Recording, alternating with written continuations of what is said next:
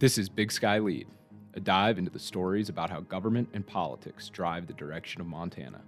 This podcast is from the reporters of the Montana State News Bureau in Helena, your eyes and ears on state government. It's produced by me, Tom Bridge. Our team brings you an examination of Montana's new landscape with new laws, a new governor, and a new Republican dominance across all of state government. Here with me today is Tom Kuglin, reporter for the Montana State News Bureau, who recently published a story uh, outlining a proposal that FWP released that would drastically change regulations and district boundaries for Montana's deer and elk hunting. Uh, tell us about this proposal, Tom. Sure, Tom. So um, Hank Worsech, he's um, the appointed uh, director of Montana Fish, Wildlife, and Parks for Governor Greg Gianforte. Um, he put out a directive um, a couple months ago that basically told all um, field biologists and game game and fi- fish managers across Montana that um, they're going to be doing this big undertaking, and uh, what that called for is um, a simplification, is how they're phrasing it, Okay. of, of the regulations. Um, so that's um, an effort to um, deal with some complaints that the regulations are overly burdensome and difficult to understand. Okay. So, what the directive says is that biologists were tasked to um, come back with proposals on how um, to reduce um, the no- overall number of hunting districts and to reduce the different types of permits and licenses. So, um, I think we know that you know there's a lot of hunting districts out there, and you go through the regulations, and maybe there's you know multiple different types of um, antlerless whitetail tags, and um, some of them are permits, and some of them, which means that um, you can only you have to use that with your general tag, and then there's B licenses, which are just extra. Per- I mean, Mhm. so I th- I think um, the overall concept of simplification, I don't think is a bad thing, and you won't find somebody that will say it. But of course, the devil's in the details, and Right. um, what we saw um, here recently is what the biologists came back with. Okay. Um, and that's out for public comment right now. And so uh, maybe maybe let's touch on some of the big what some of those big deviations from like the status quo that the biologists have brought. Sure. So I, every two years, um, Fish, Wildlife, and Parks and the, the Fish and Wildlife Commission approve seasons for all big game animals. Right. Um, mostly, you see changes that are pretty incremental. You know, um, a few licenses will move up and down a number here. Maybe some licenses will change. Um, so I, I think that's more what we're used to. But um, you know, I in the groups I talk to, they use words like wholesale change and, Mhm. and dramatic to describe what we're looking at here, which is you know very overarching Right. Um, changes, um, and it, it does depend on regions a little bit in Montana. Um, for example, like Region Two in Montana, um, through a consolidating um, hunting districts, would cut half of the districts in the whole region. Oh wow. Um, overall, they're talking about cutting 28% of Montana's deer and elk um, districts. So, what how they would do that is by combining them into larger districts.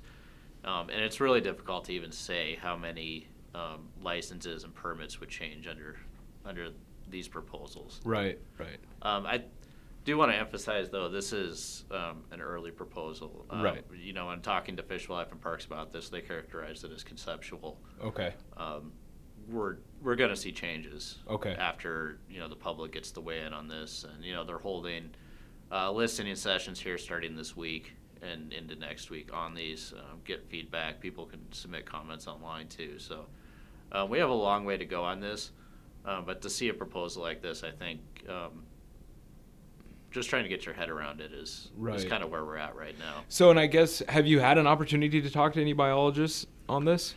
You know, biologists know, but um, you can read in in the proposals what the biologists are saying, Okay. and what their thinking is. So, um, you, you know, some biologists are saying, well, we're going to combine this and this because it's the same elk.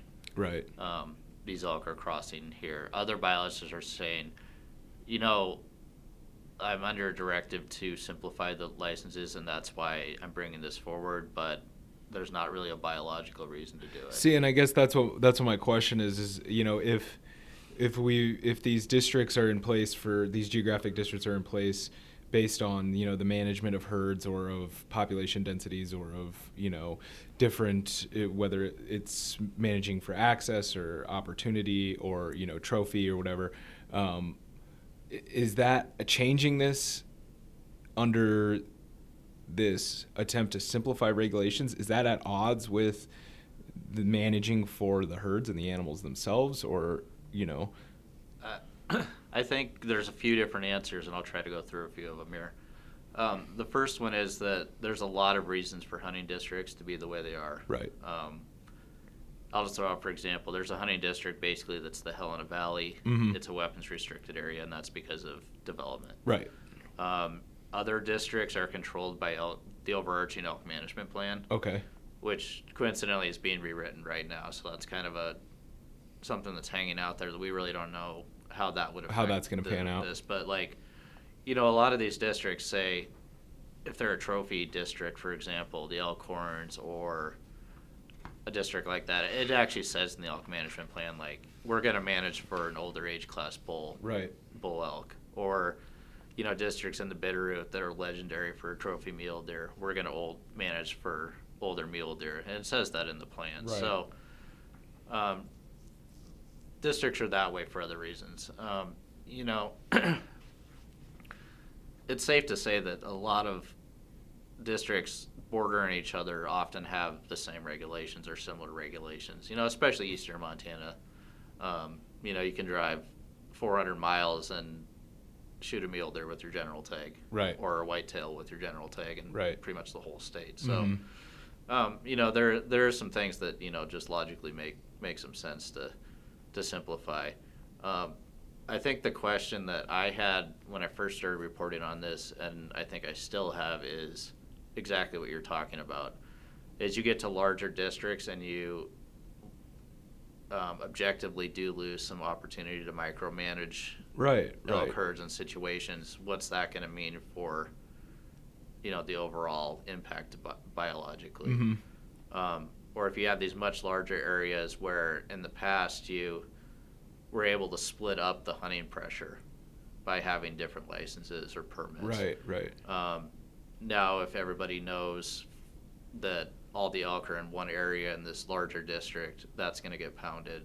Well, you know, other parts of the district might not. So, okay um, I think that's what FWP, you know, says they want to hear now is like, what are the concerns? What are the social impacts of this? Because I'm sure somewhere in her in these in these licenses and permits and proposals, you know, there's family histories and traditions and knowledge about game patterns and things like that that that they're hoping the public brings forward. Right, right. And so now, is it, it this this uh, mandate of simplifying our regulations for deer and elk? Is this, you know, where can we see this playing out in agency decisions besides just um, consolidating some of these district boundaries? Um, I, I think you're gonna possibly see some pretty um, big differences in the license and permit types. Um, Okay. so, for example, what is a permit? A permit says if you draw, you can go hunt that particular animal using your, but you have to use your general license Right. in conjunction with it. Well, right now there's both cow elk permits and bull elk permits. Right. Um, under this directive, there will be no more cow elk- permits. Okay. So all antlerless elk hunting will either be with an extra tag or, Or with your general. with the general tag where applicable. Okay. Um, you know, some other examples they're looking at are, um, you know, possible statewide changes too. I think we could point out. Um, I know shoulder seasons have been really controversial. Right. We've talked a lot about those. We could see some changes there with more of like a concrete um, beginning and end two three week extra cow elk season across the district, and then a switch to more of a game manage ma- game damage hunt Now, but is moving forward. But now is that change? Is that is that shoulder season proposal? Does that still fall under the umbrella of simplification, or is that a different? Does that have like a different impetus? Well, I think some of the criticism of shoulder seasons um, with the new administration was that um, they were all over the map. Okay. Um, you know, you had some districts where you had to have an extra license, some districts you didn't, some Some had the early went- season open, but some had the late season open. and some went to like you know into January, others went to February fifteenth. So, um, they're trying to standardize season lengths. Right, okay. Here, um, some other stuff you know they're looking at are, are pretty fundamental that they want to comment on. Mhm. Um, so they want to talk about both the length of seasons and the timing of seasons. Okay. So, right now we got our six weeks archery week off, and then five week general season. Um, ends the Sunday after Thanksgiving. right. Um, they're asking the public whether that should continue like that. Um, Right. You know, should they be earlier, later, or you know what? So, um, you know, pretty philosophical things, and I think a lot of tradition baked in there too, as far as like how people have operated around the hunting seasons in Montana for you know generations now, and if how it's going to continue in the future. Um, and have you heard any any opposition to the proposal yet, or do we are we going to wait to hear that in these town hall and public public hearing meetings? Um, I don't know about opposition exactly, but a lot of skepticism. I Okay. think.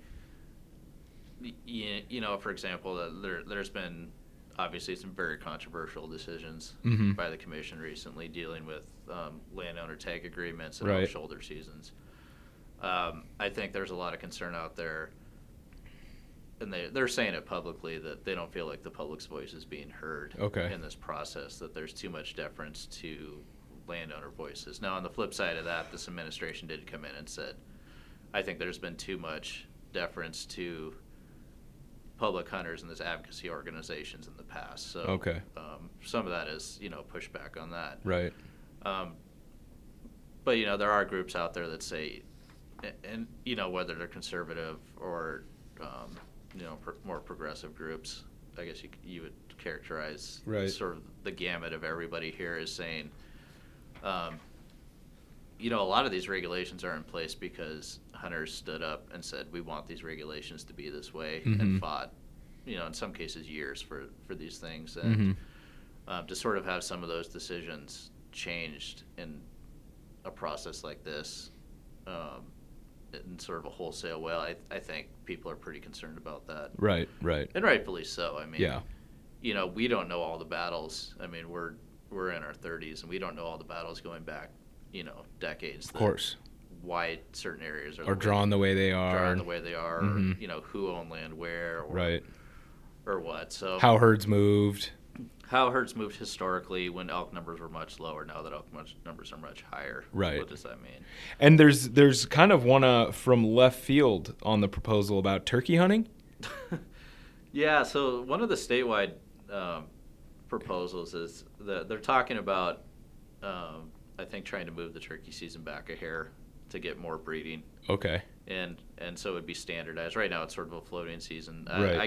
I, off the top of my head, I don't know. I think it's probably like the first Saturday after I think it's this first or second Saturday in, April. or something like Yeah. that. Instead, it would be the middle of April. So it'd be like an extra week for turkeys to to uh, do their uh, do their mating, um, spring mating, Right. And then hunters would be out there. And, Yeah, um, and, and don't quote me on this, but I think Montana has one of the earliest spring turkey seasons in the West, at least. I've heard that too, and I've heard some some criticism of that. That Right. Um, you know, the the theory around turkeys, of course, is that, um, and I think it's similar to deer and elk, that as long as you have some males around, that they're going to breed. Right. Um, I've heard some some pushback on that sort of theory with turkeys specifically. That, Okay. Um, you know, removing a mature tom has is more disruptive to their.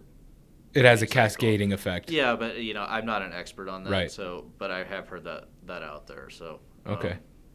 It would be interesting to, to hear more about Right. that actually. Well, and I mean, with that in mind, so looking forward, how does this process play out? Um, you know, this is a proposal in its conceptual phase. Um, where does it go from here through the commission, and how can um, people interested participate in the process? Sure. So, you know, just FWP's website, they're doing these online virtual open houses, they're calling them. Okay. Um, starting this week. Okay. Um, they're doing one for each administrative region. Okay, so there will be seven different meetings. Yeah, yeah, exactly. And then, Okay. um, in December, I think they're going to kind of come out with their what they'll call a draft proposal. Okay. Which will go to the commission. The commission will basically endorse that, and that'll go back out for public comment. Um, and then in February, which would be when they would normally finalize the season setting Right. process um, for 2022 2023 Okay. biennium. So the idea is that as this process, the you know this proposal and these changes will, however they shake out, will come to fruition by the 2022. Correct. Big game yeah, hunting when it'll go. season. So I mean, if you're if you're planning on going out here in a few weeks to hunt elk or deer, this These- this doesn't affect have anything to No, do. no, Okay. what you're looking at is the regulations, but but yeah, um, I, I I don't think we can really underscore enough that how how sort of wide ranging the breadth of these changes are. Right. Um, you know, in the name of simplification, you know, I think we're going to see some concerns out there, and, and we're going to be following it.